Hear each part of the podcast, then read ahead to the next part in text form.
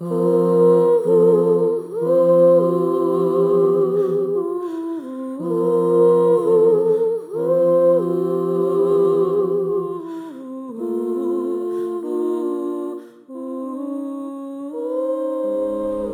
and welcome to Voicing Across Distance.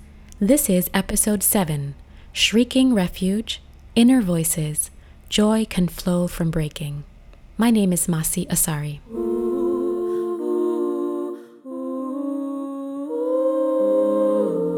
There are three parts to this podcast a brief reading from a text on voice, a conversation with a scholar on voices in our time of COVID 19, and a vocal exercise from a practitioner.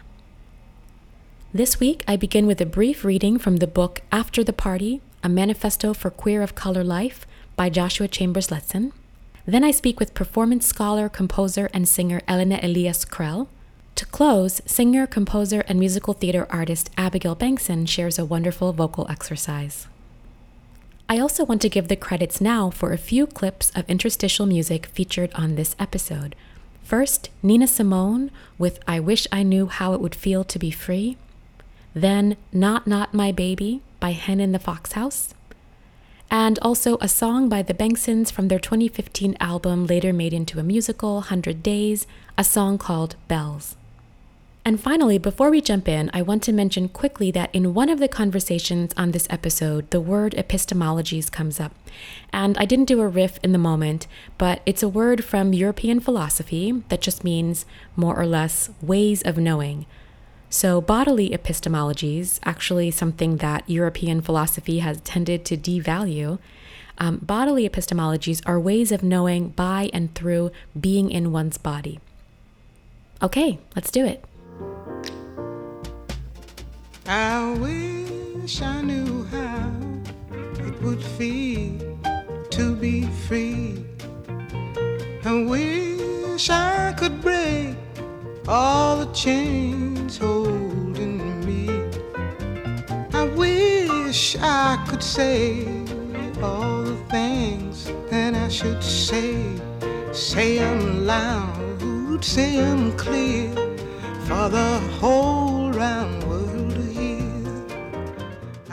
the guests I host on this episode speak with me about, first, in the case of Elena Elias Krell, the practices of composing and singing in a way that makes space for the disjuncts between inner and outer voices, allowing for vocal sound and embodied practice as queer of color critique.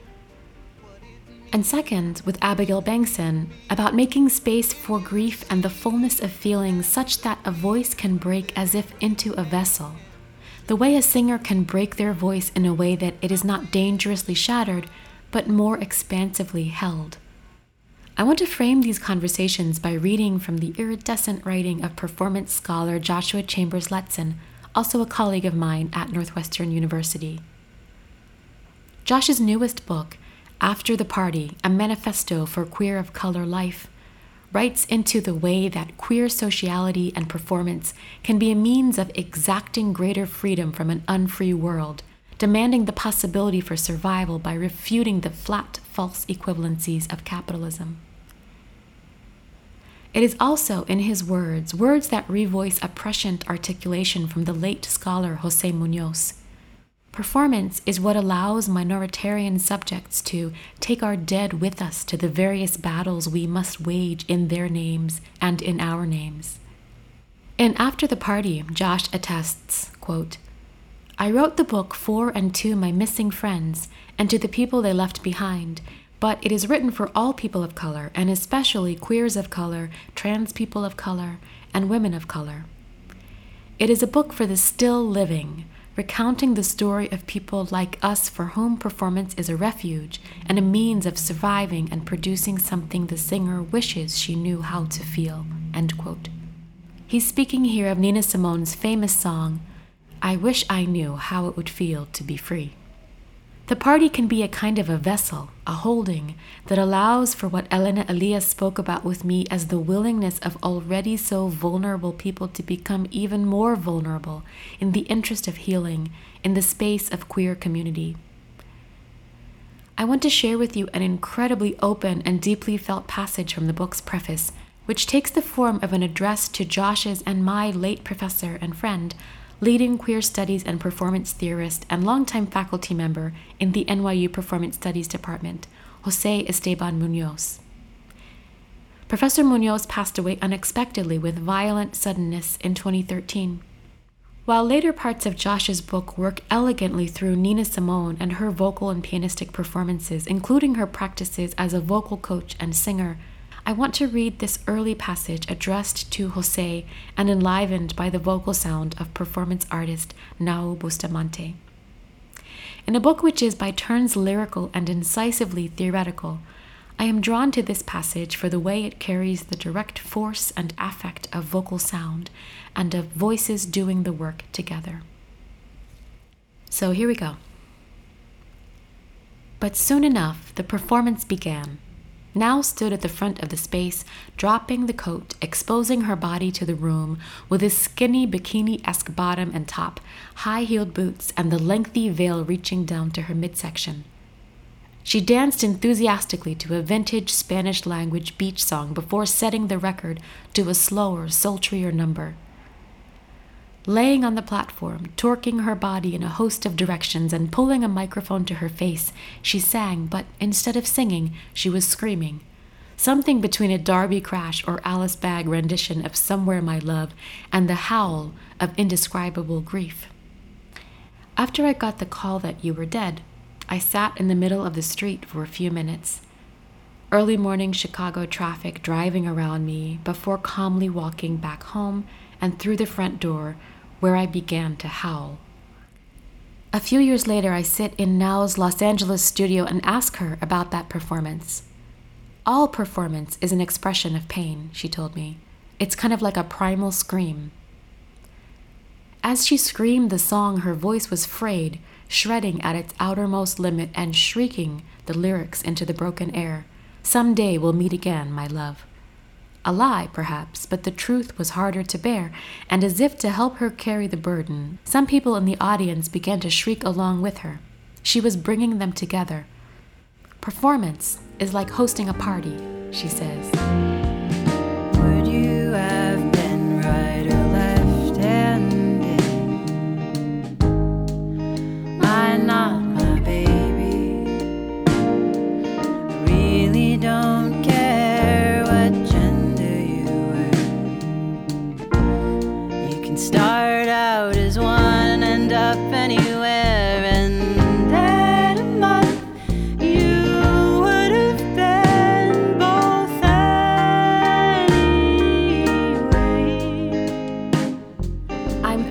Welcome my guest scholar for this episode. I guess I should say scholar and practitioner, Elena Elias Krell.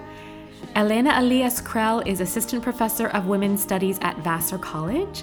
They have received prestigious postdoctoral fellowships through the Cesar Chavez Postdoctoral Fellowship Program at Dartmouth and the Consortium for Faculty Diversity at Vassar. Krell holds a PhD in performance studies from Northwestern University, specializing in gender and sexuality studies, performance, and popular music studies.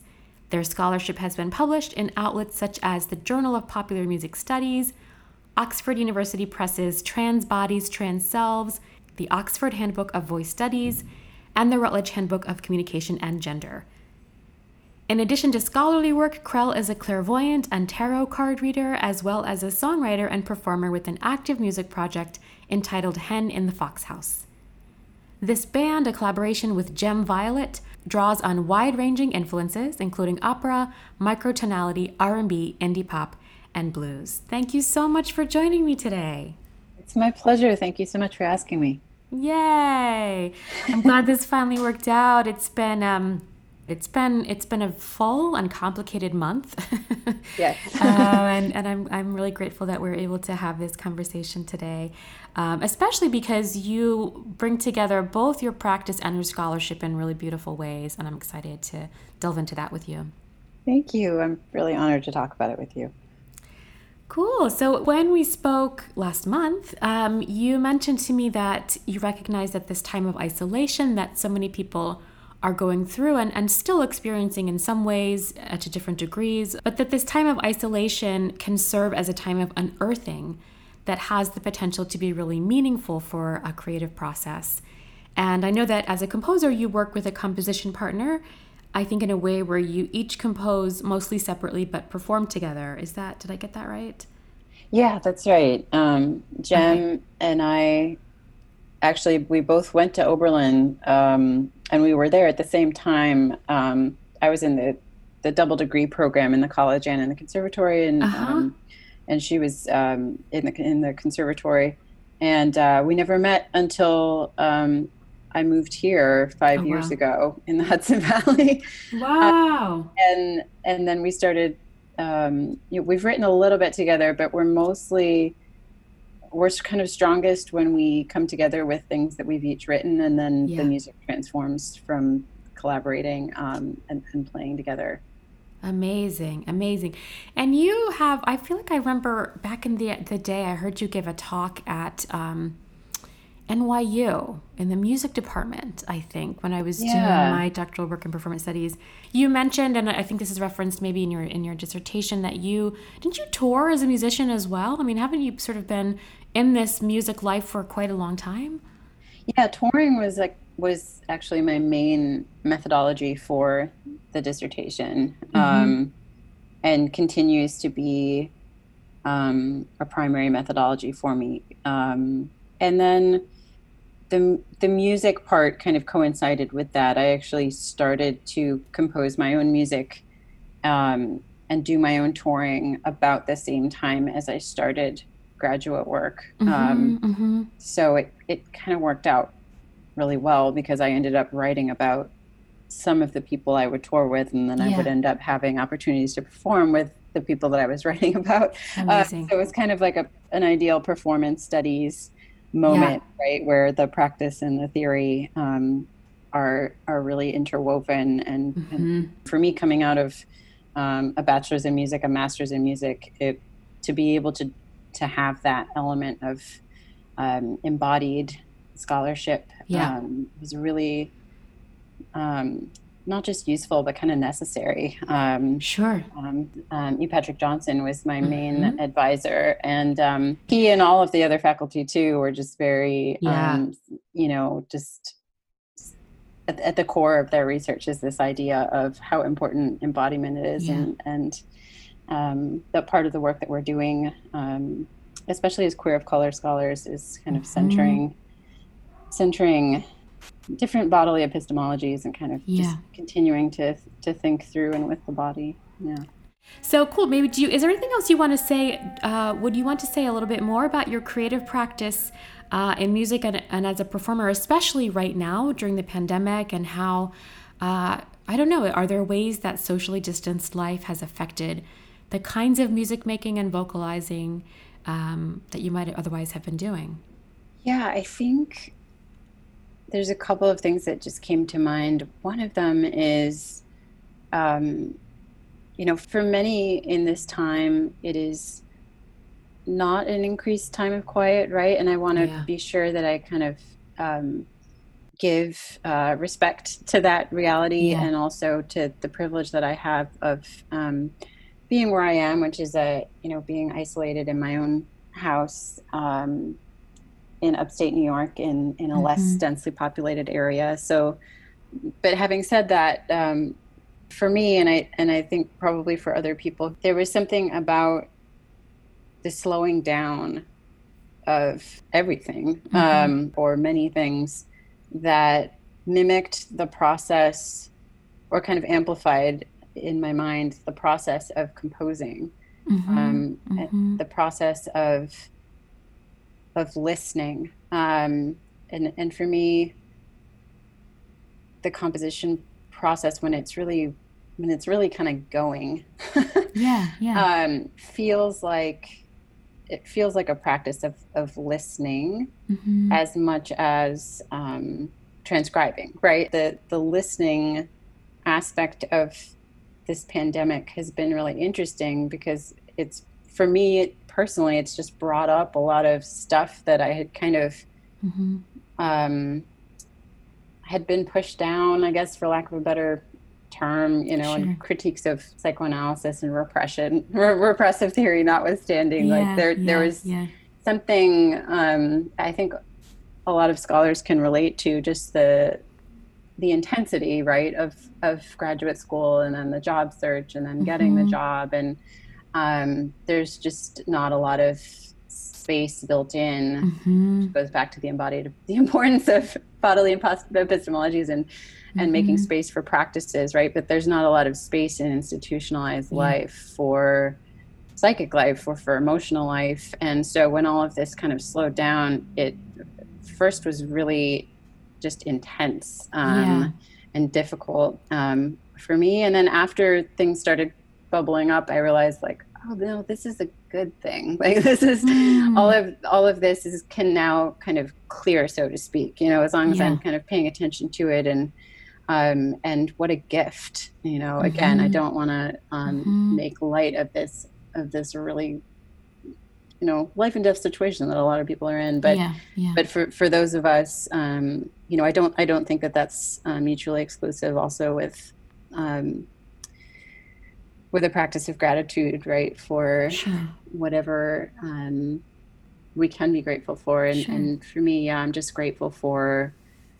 I'm grateful, honestly, for the the opportunity to slow down and um, to listen to my inner voice. It sounds a little cheesy, but to be able to listen to yeah, that yeah. kind of the the you know the different aspects of emotional trauma that that surface so mm-hmm. that they can be dealt with and and to bring it back to the musical practice i think that for me that's the most fun aspect of composing mm-hmm. is listening to see what i hear right and yeah. and we were talking a little bit in our earlier conversation sure. about yeah. the composer's voice absolutely and i just think that's completely the wrong even phrase right that okay because i think a composer's voice can only be heard like once like once someone dies, then maybe you could say what their composer's voice was. But, but like while they're still alive and so composing, I think it's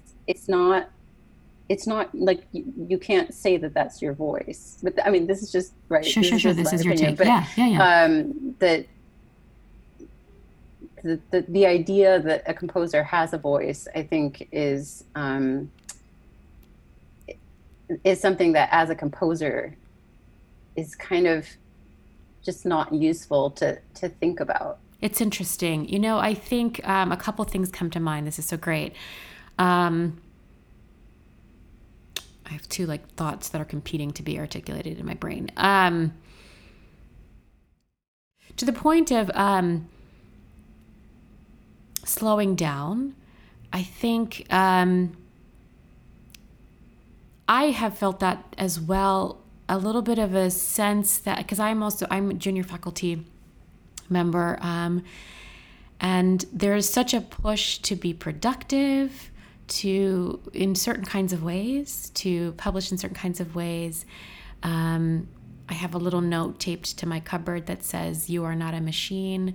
you are a person with a spirit mm. from my very first good reminder quarter on faculty um, and i think part of my impulse for doing this podcast was i wanted to do something that um, wasn't just productive for the sake of being productive in the ways that i thought i was expected to be um, and it is a it is a kind of listening for me to get to talk to brilliant scholars and thinkers and makers and and artists like yourself and just let all of that expertise kind of wash over me and see what I might then make of it. So I think that that practice of listening in, in a in an effort of it strikes me that there's a there's a critique of of capitalism. there's a critique like I personally feel like I want to know what it is that I'm going to make and produce without just feeling pressed into service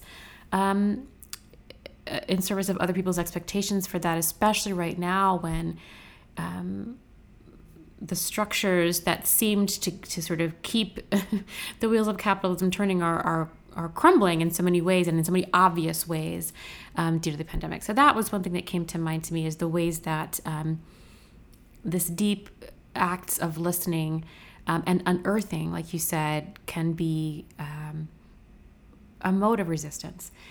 And then I totally forgot what the other thing I was going to say was.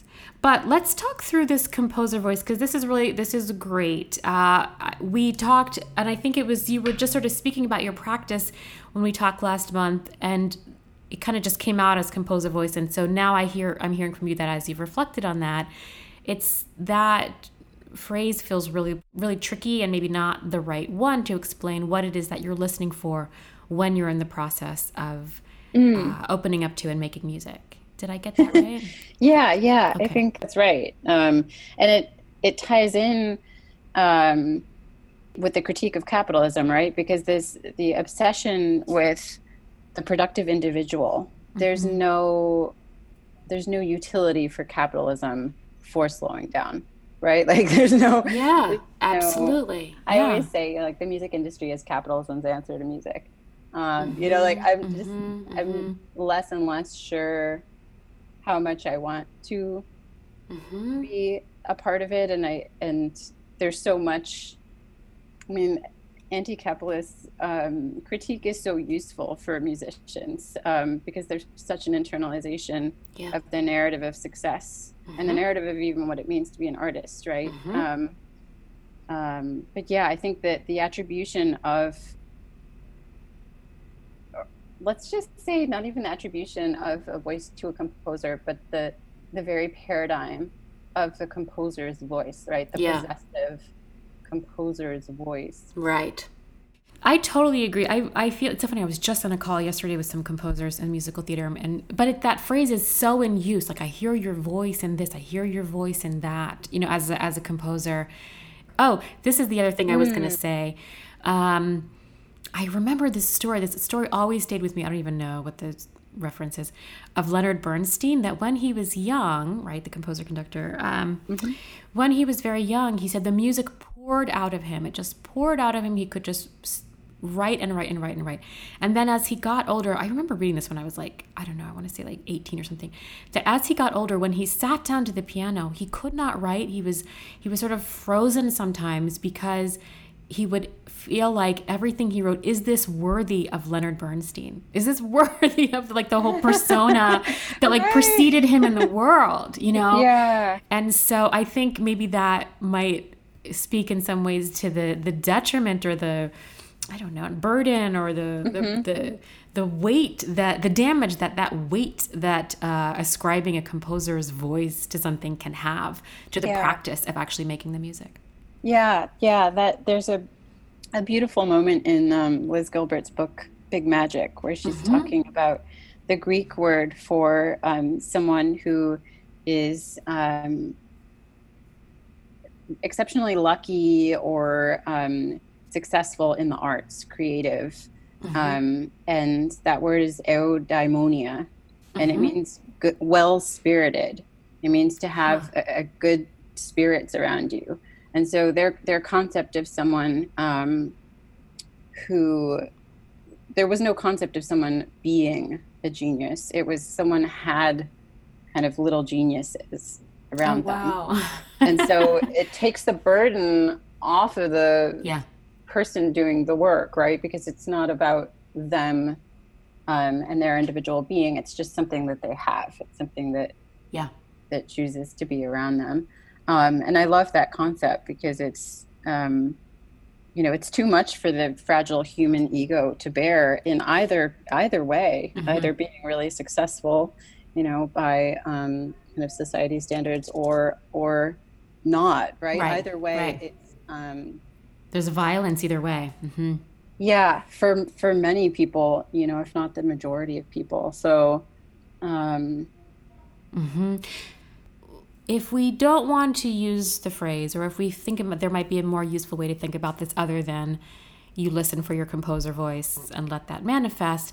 What is it? What is it like when you are going into the practice of finding music or making music? um, that other people might say you have composed. um, what are you What are you listening for? Are you listening for voices, or what is that experience like? Um, that's such a beautiful question. Um, I often this is. I'm like wondering if I want to say this. this is uh, this could come off as really um, kind of egotistical, but it, but I don't mean it that way. Sure, that sure. I sometime when I was really young, I heard um, this thing that I think is kind of cliche, but this idea that um, when Leonardo da Vinci was talking about sculpting, that he he said that the the image was inside Mm-hmm, mm-hmm, the stone, and all he had to do is kind of take the excess away. Um, Mhm, it was mhm. already there, um, and that's how I feel when I'm composing. I feel like there is. Um, I feel like the song already exists, and Mm-hmm. the tricky part is getting quiet enough um, with the world and mostly with myself um, to be able to to listen to it and you know i'll work a song or i'll play it like 12 20 50 times mm-hmm. in a row and every time it becomes clearer and clearer but i'm very sure that the end result is what it was i mean there's no way to prove that but that's kind of Yeah. so it feels like I'm listening. It feels like a great privilege, um, and also a great challenge, and maybe in some ways responsibility. Um, Uh-huh. But just because I love it so much, not because I think I'm, you know, going to change anyone's life but mine by by doing this. But Mm-hmm, mm-hmm, um, um, but hopefully some people will like it. You know, but mm-hmm. yeah, it just feels like this really great listening practice, and and that's part of the reason, a, a big part of the reason why Gem Violet and I gelled um, yeah, yeah. so quickly because she is one of the best listeners I've ever met in my life Mm. um, of people, of sounds. Um, and she did a lot of work um, studying under Pauline Oliveros. oh, cool. Um, You know, she was also was one of the best listeners, right? yeah. Yeah. Obsessed with listening. And Jem on Jem's business card, it says um, it says something like multi instrumentalist listener. Um, oh, wow. uh, like she doesn't like the term composer, um, but but she, I mean, I would call her that. She is a composer, Yeah. but Yeah. um, she has a background in electronic music composition, and I was a voice major at Oberlin, and that's part of why our paths never crossed, right? Because I Yeah. was in opera, um, Mhm. opera land, and um, Mm-hmm. Baroque music land, and a little bit and of not like comp- electronic composition. but not electronic composition. That's so cool. Um, those were like the cool kids, right? I was decidedly uncool. Still am. It's a cool is a is a is a process. We can all have different experiences, unfolding moments of coolness and non-coolness. um, but she, um, so she's a, a white um, trans femme. Um, Uh-huh. I am, um, and she's queer, and I am a queer, non-binary person of color. And Uh huh. we, so we found Hen in the Fox House because it describes, or we wanted to try and describe, um, right, the feeling that many um, marginalized people have in this world, right, of being Yeah. the hens in in the Fox House, um, and what it Mm. feels like to, or what it what it means to live with that kind of vulnerability. And so the the kind of core thesis, which I'm I'm really not sure is going to work, to be totally honest. But Mhm. it's the kind of core idea that I'm trying to explore with this project, um, and that Jem is too, in this kind of in her own way, is the kind of resonances between emotional vulnerability, um, honesty with oneself. Right, it takes a lot of Mhm. vulnerability to be honest with oneself about.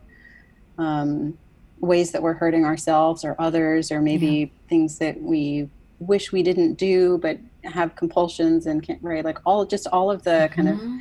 self-talk um, emotional vulnerability with other people um, so hard right Mm-hmm. yeah. so all of that with vulnerability to to state sanctioned violence of all different forms Yeah. right so Yeah, what it yeah. means and part of what inspired this project is just, i'm just so sick of of like white new age people being like oh but we're all the same and we're all connected like oh just why is everyone so angry right and i, I think now Yeah. this moment where um, this beautiful, really um, intense, um, necessary moment where it feels like hopefully that will be less a thing. Yeah, but it's going to be messy. It's, still, it's, it's going to be, messy. messy. People's levels of comprehending what the actual questions in the air are yes. varies. I just that's yes. on my mind this morning. But go ahead.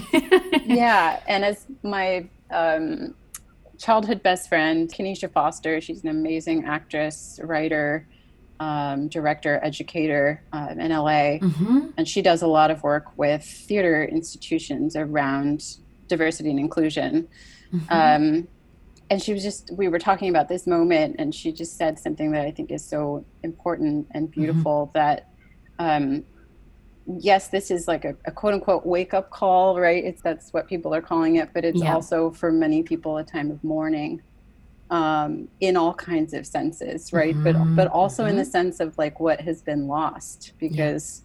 Yeah. Um, well, people were not woken up. Exactly. Do you know what I mean? Like, like Ten, it isn't.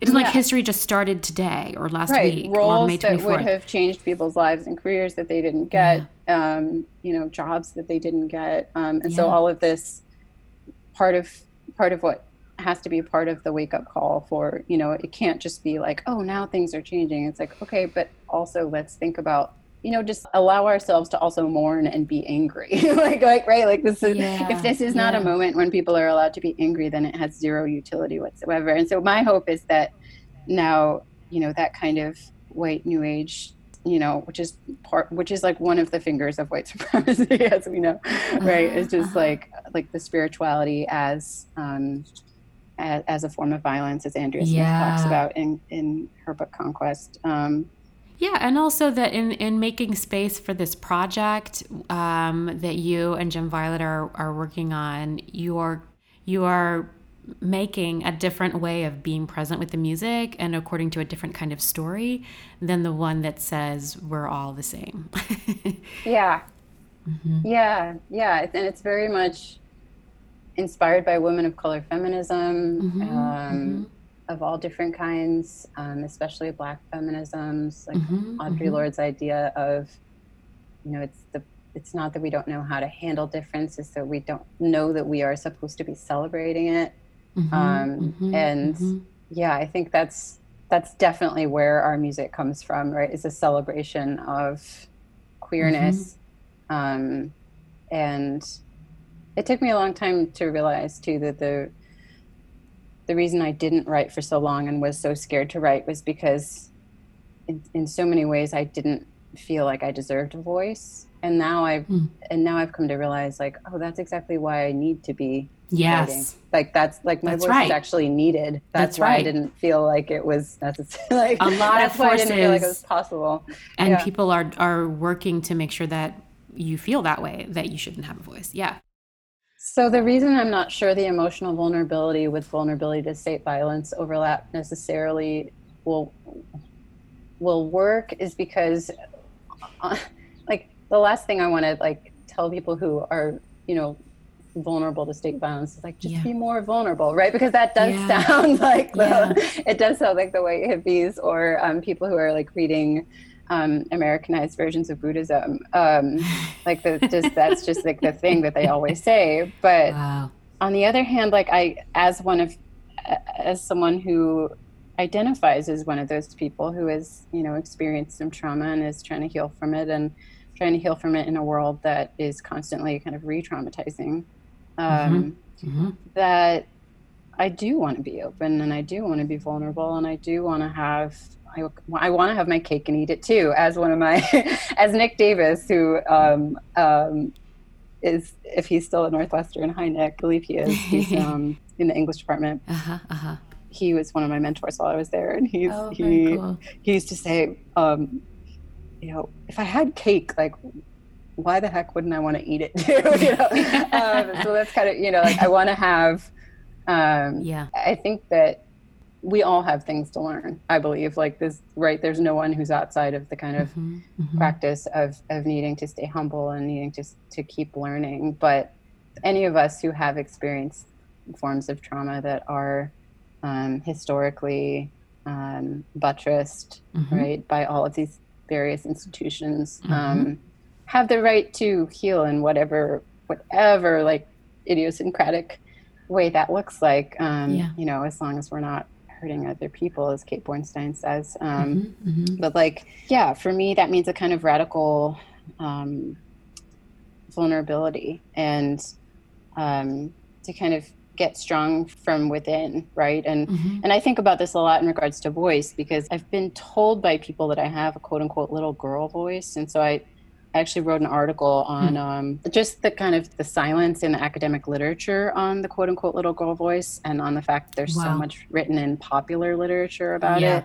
And I kind of talk about the hypocrisy of, of that silence, um, but also like the kind of feminist answer of that, right? That in some ways it's good to not answer Yeah. um, a concept that is that problematic. On Yep. the other hand, I think it doesn't help to not talk about. So I've written an article Right. um, that um, should be coming out in the next year. Oh, that's so. fascinating. Yeah, like I've had like self-identified feminists be like, "Oh, I'm not into, I'm not into little girl voices," right? Like as if I'm trying to wow. sound this Oh, way. this is fascinating. um, yeah, it's really fascinating. Um, that actually was what I was going to ask you kind of as we as we get ready to wrap up here. So you've kind of already made this connection is how you I don't know if there really is a literal voice. Maybe there isn't a literal voice, but how you're singing mm, overlays or doesn't with your listening and composition. Do you do you sing as you are writing, or do you need to be kind of wrapped in silence before you even bring your you know your vocal tract into into the song? Yeah, um, thank you for that question. Um, I've been on such a journey with my voice. I feel like it's Yeah. probably um, would be helpful to your listeners to just say that I. Um, so I used to be a professional opera singer, semi-professional. Yeah. Um, I was singing, you know, I was in a role um, continuously for for three years. Um, Hmm. um, while I was singing opera, and I wasn't making a lot of money, but I was kind of that was I considered it my job. Yeah, yeah. um, and um, and then I went on um, testosterone, um, and it- my voice dropped uh, about a sixth. Mhm. Um, it's now gone up a little bit to a fourth, but so I've I've been on a real journey with my voice because it. yeah. I mean, for a while I had like a man's voice, and I was like, "This is weird." It's gone different places. It's gone different places. Yeah. yeah my like internalized transphobia was like coming out and then and then because i think because i was an opera singer because all of the literature says that vocal change is permanent um, for me it wasn't it actually Mhm. um, you know changed and i don't know if that was because of the, the elasticity in my chords but so i really had to i really genuinely had to learn how to sing again Yeah. even though i was doing it professionally Yeah. um, I had to learn how to breathe again because Mm-hmm. with testosterone, the cords um, lengthen, but they don't thicken. Uh-huh, So uh-huh. um, when um, people assigned male at birth go through puberty, they the cords lengthen and thicken. and thicken. Yeah. So yeah, so um, so there's a whole lot of There's a new dance. You have to learn a different new dance. exactly it's a different it's a different dance and i need a lot more a lot more breath now because they're moving more Uh-huh. you know it was a quarter of an inch and now it's like a quarter point zero Yeah. zero five probably but like it's but it feels completely different Yeah. um so and for the long this is just now starting to change and it's been 10 years since Yeah. i first went on hormones um i and i'm not on hormones anymore so that's part of why it probably went back a little bit but anyway Mhm, but it's it's for that 10 years the entire time when i was composing Yeah. i was still hearing my Oh, you're hearing a different voice. my inner voice never adjusted to it so i would write these songs that were written for a soprano and i had a baritone voice and i couldn't sing any of them This is amazing. I'm so grateful that you're walking us through this and, and being just gracious enough to share this story because it's really amazing. That's my pleasure. Um, It's amazing how I can I can only imagine how this has affected your practice.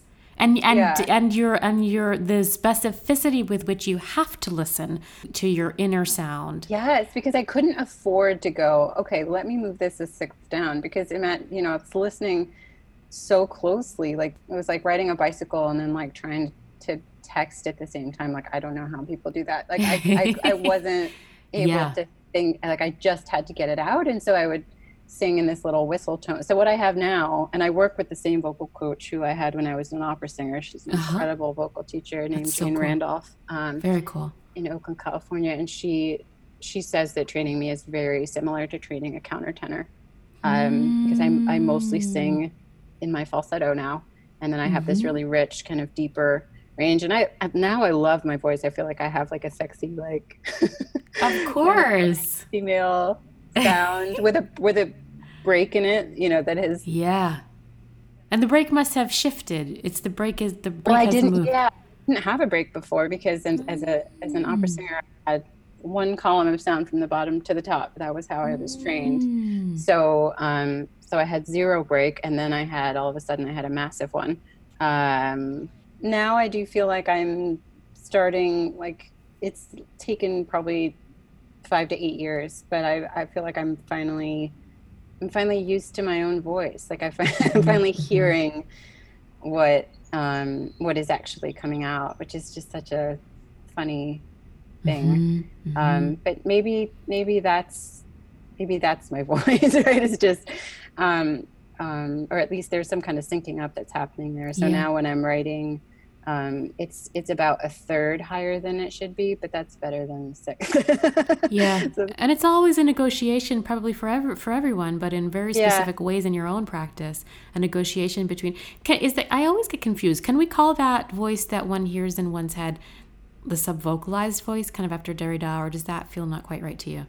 That is that is what I haven't understood that okay. term to mean too. So mm-hmm. okay. it's not a very intuitive term, right? Like I think we could probably that's true. Um, invent a, a, better one. It, it, I think like you should do that. I think you should give us a new a new word. Not that it's my job well, to ask for things like that, but well, yeah. Or, or, maybe you will think of something too, and you can let me know. No, but, um, I won't. this is great. We probably should wrap up soon. I I've gone on longer than I usually do because I've been so fascinated. Is there anything else you want to say before we wrap up? Maybe just um, if people want to find me or get in touch or mm-hmm. anything, I'm yeah. always um, I'm always interested to talk about creativity or voice or um, what have you. So if, mm-hmm. if people want to look me up, it's um, heninfox.com um, is my website. Perfect. Thank and I have all my all my academic work there too. Um, so yeah. you can download articles and stuff like that. So. Amazing. Thank, well, you so, much, much for asking me to to to be interviewed with you. Oh, thank you. This was fabulous. This was really, really thought provoking. I have lots to think about today. Thank you so much. Thank you, Masi.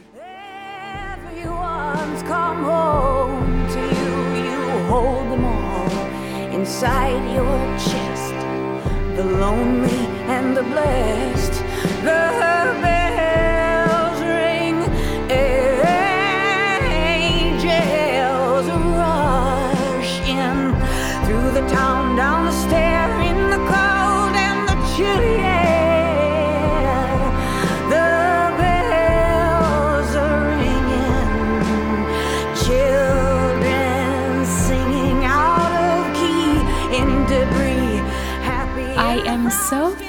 to welcome my guest practitioner for this episode, Abigail Bengson. Abigail Bengson is a vocalist, performer, and composer. She has appeared on HBO's High Maintenance and toured as a member of the Tune-Yards, including an appearance on The Tonight Show with Jimmy Fallon. She and Sean Bengson are a married composing and performing duo, the Bengsons. They have appeared at venues across the country and around the world. Three of their singles have been featured on the TV show So You Think You Can Dance. Their theater work includes Hundred Days, The Lucky Ones, Where the Mountain Meets the Sea, Sundown Yellow Moon, Anything That Gives Off Light, Hurricane Diane, You'll Still Call Me by Name, and The Place We Built. The Bengsons' work has been performed at venues across the US and internationally, including La Jolla Playhouse, New York Theater Workshop, the Public Theater, Actors Theater of Louisville, Ars Nova, Edinburgh Theatre Festival, Two River Theatre, New York Live Arts, and Classic Stage Company. They have received the Jonathan Larson and Richard Rodgers Awards and nominations for the Drama Desk, Drama League, and Lucille Lortel Awards. Welcome, Abigail. Thank you so much for joining me. Oh my goodness. I am so truly grateful, Masi. Grateful to be in your company today. It's such a pleasure. I admire your voice and your artistry so much. I feel like you have a direct line to spirit. You every time I have heard you perform, I was fortunate to meet you last year right around this time when we did a little concert together and I just feel like you and Sean, with whom you write and perform, have this direct line to spirit, and your voice is so stunning. So, thank you for joining me. Oh my goodness. I felt the same hearing you play and sing and speak for the first time. I got that zap of, of kindred feeling where your you know your aloneness kind of dissipates a little more in the world and and I felt really yeah. grateful for that. So Oh, amazing. And it's really a joy to talk to you today. The world is terrifying and in its righteous anger. And um, I think the question is how do we hold space for voice, or what does it mean to have a voice and use a voice, as we were talking about at a time when voices feel especially dangerous in terms of the virus. So, anyway, just maybe to open, do you, is there anything you want to say about what you've been noticing about using your voice or listening for voices in this time? Oh my goodness. Well, I I do, you know, we were we've spoken about this a little, but I mm-hmm. especially at this moment I feel the rhythm between singing and silence mm-hmm. being really essential to staying within my um, sort of right purpose mm-hmm. and learning and and softening into all of the learning that needs to happen now. Mm-hmm. Um, so we always have to begin from exactly where we are. There's no other place. Mm-hmm. there's sure. no other planet. There's no other family. There's no other community. This then there's no other body we get to inhabit this time around, man. Yep. So here we are today, and what the voice can do is meet that honestly, mm-hmm. right?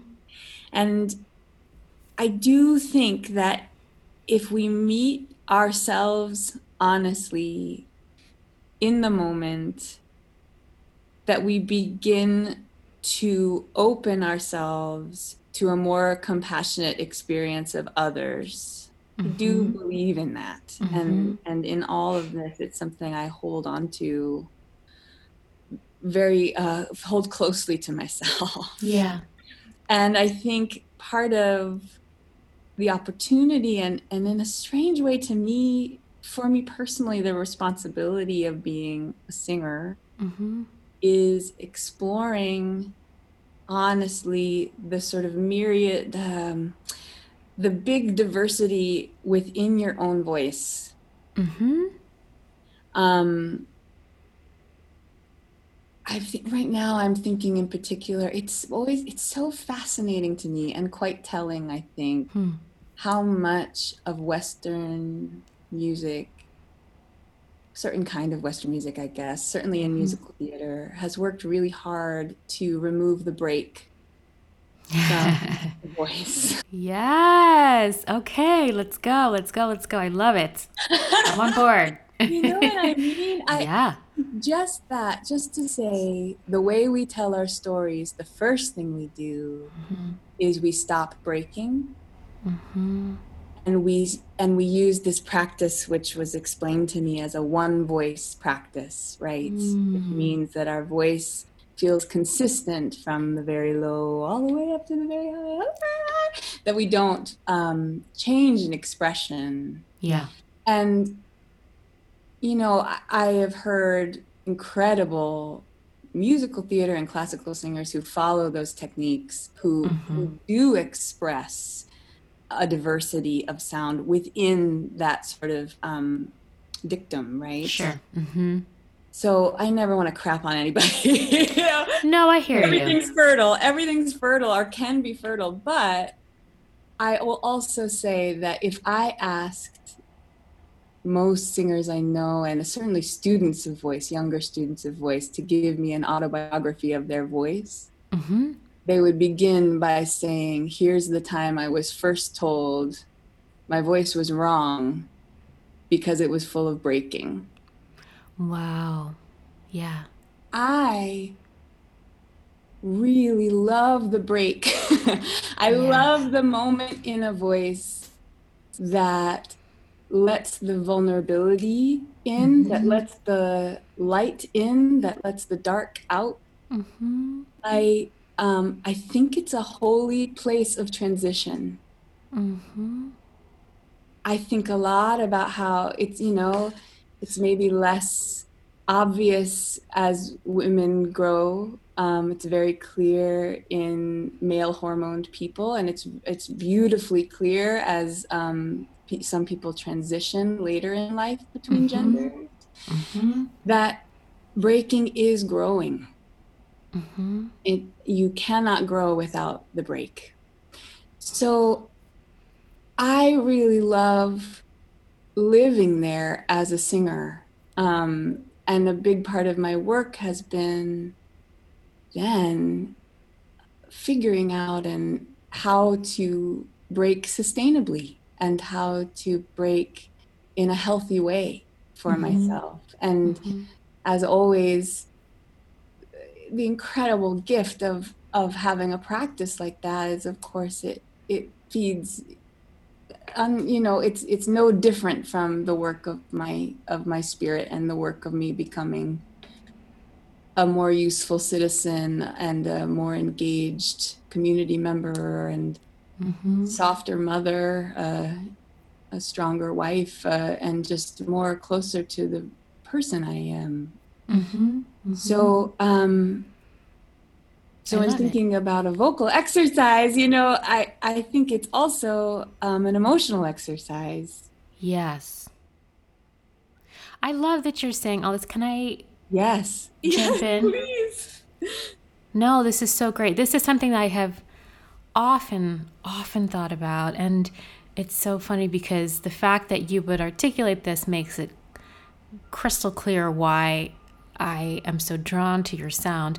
And in fact, I read in one of my very first episodes of this podcast, which I've started as a way to just kind of, I'm, a, I'm isolating alone and I didn't want my voice to kind of disappear. um. So I uh, have really been gaining a lot from these conversations with other people um, and starting this podcast kind of just suddenly during this time and to think about what it means to have a voice in, in this particular historical moment. But in one of my first episodes, I read an excerpt from this book by this um, brilliant black scholar named Fred Moten, whose book is called In the Break.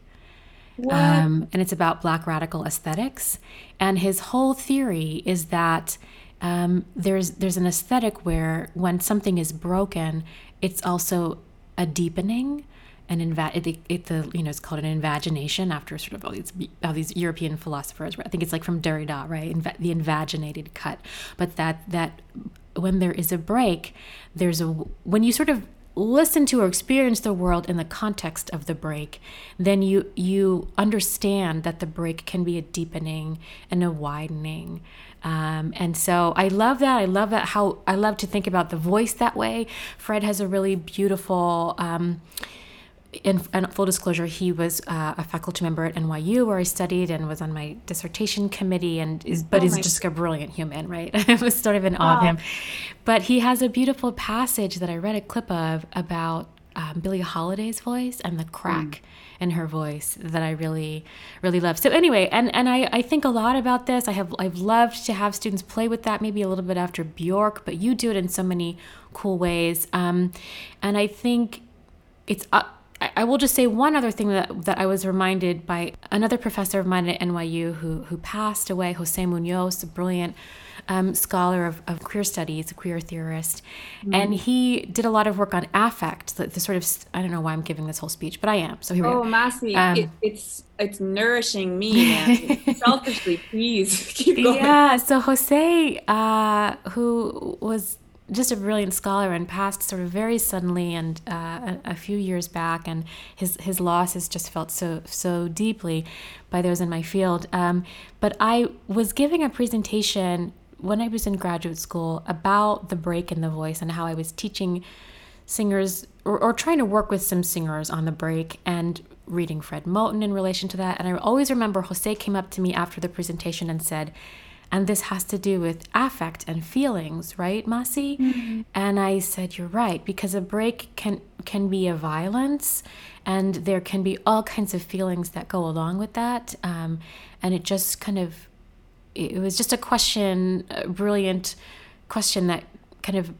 made me accountable to thinking wow. about it in in uh, kind of more more dimensions than I had been. That's fascinating. Oh wow. What that does remind me of too, and and that I've been thinking a lot about lately in the last few months of our work, in particular, has been that you know that dawn also breaks, right? Yeah. Um, that there is uh, that joy can flow from breaking, mm-hmm. and that uh, it's it's when one thing softens enough to become another that it can be violent, but it can also be an allowing. Mm-hmm. Um, mm-hmm. Absolutely. I'm thinking for some reason right now, of course, I don't know. I'm thinking about becoming a mom, which has been the most transformative experience of of probably of my life mm-hmm. and certainly of the last few years and mm-hmm.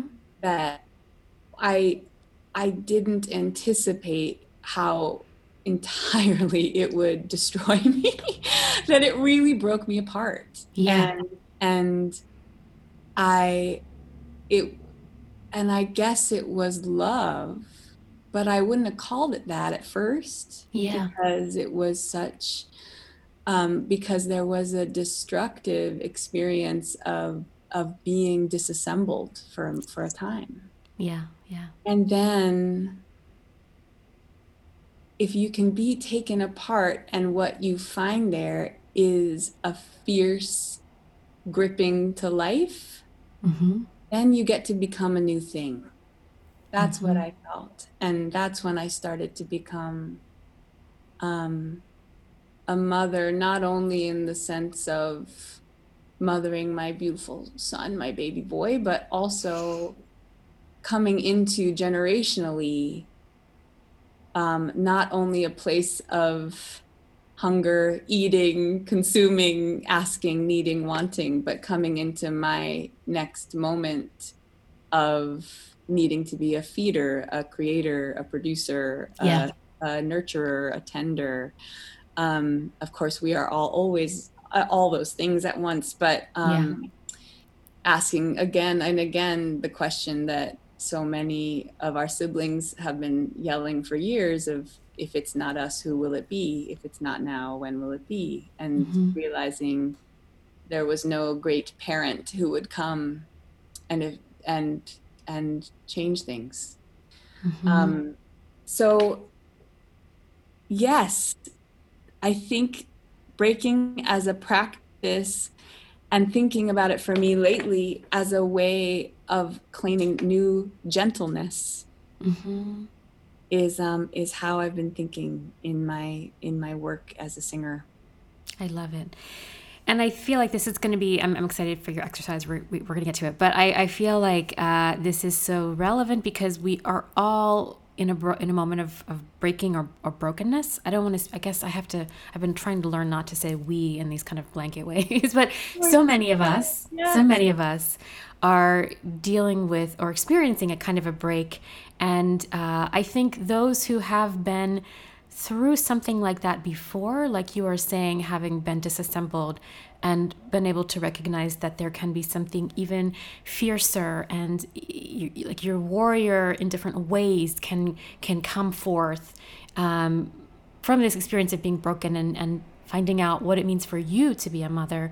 I think that's encouraging because there are some who might never have had an experience like that and just feel like breaking means I'm gonna I'm never gonna be put together again, and it it it actually can mean that all of these.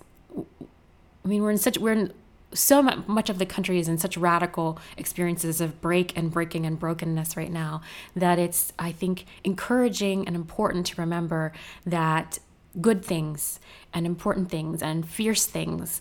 Uh, and I mean that in um, not kind of just like a flip way, but like yeah. like ways of strength can come through um, as a result of that. Oh yeah. Oh yes. It's it's um the joy of reckoning.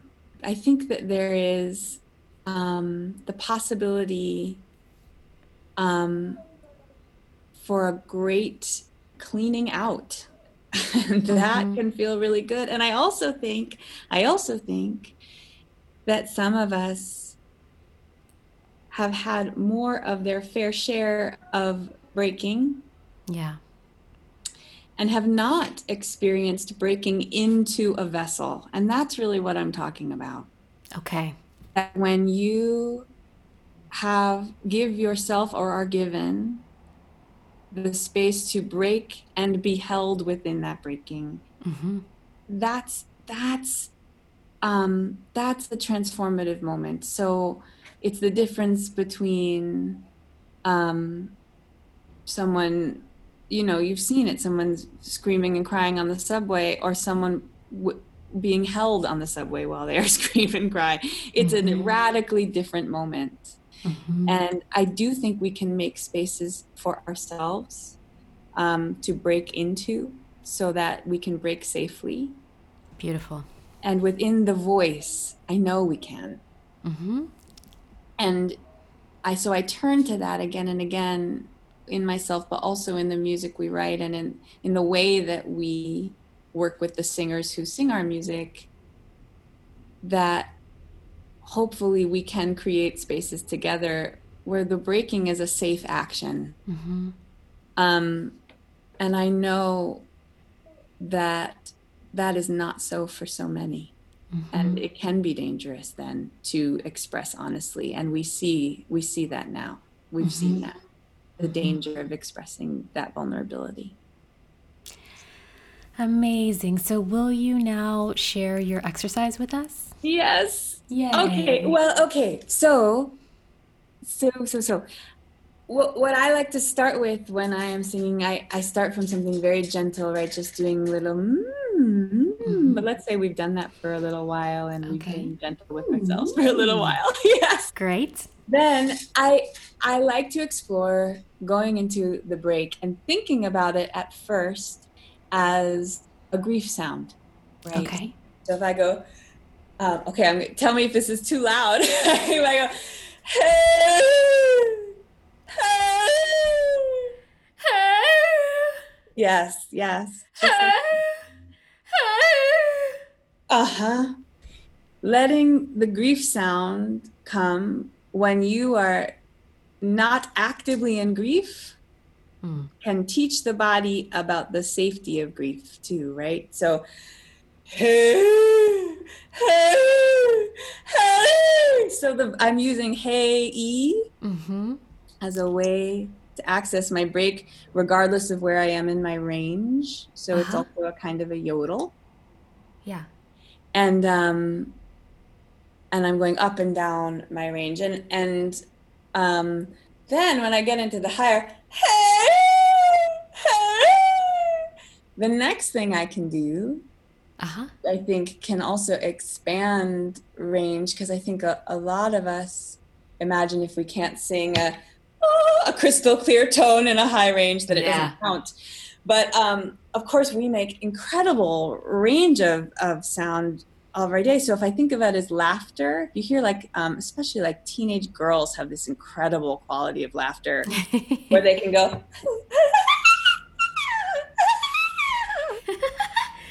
That's right. uh huh.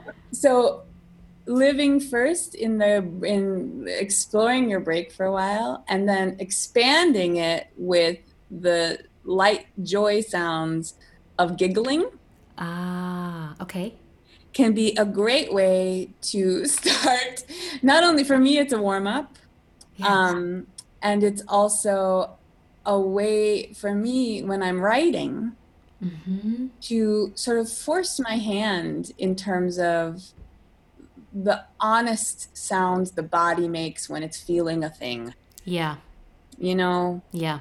so when I am full of joy, do I say, I'm happy? Right? Mm-hmm. Or maybe I go, ah! and so so maybe it's both, you know. Yeah, yeah. Maybe because the transformation is important, but but to first say, man, when I'm excited, my tone really does change, and I might go, oh my god. Or I might Yeah. oh, you're kidding. Oh my God, you're kidding.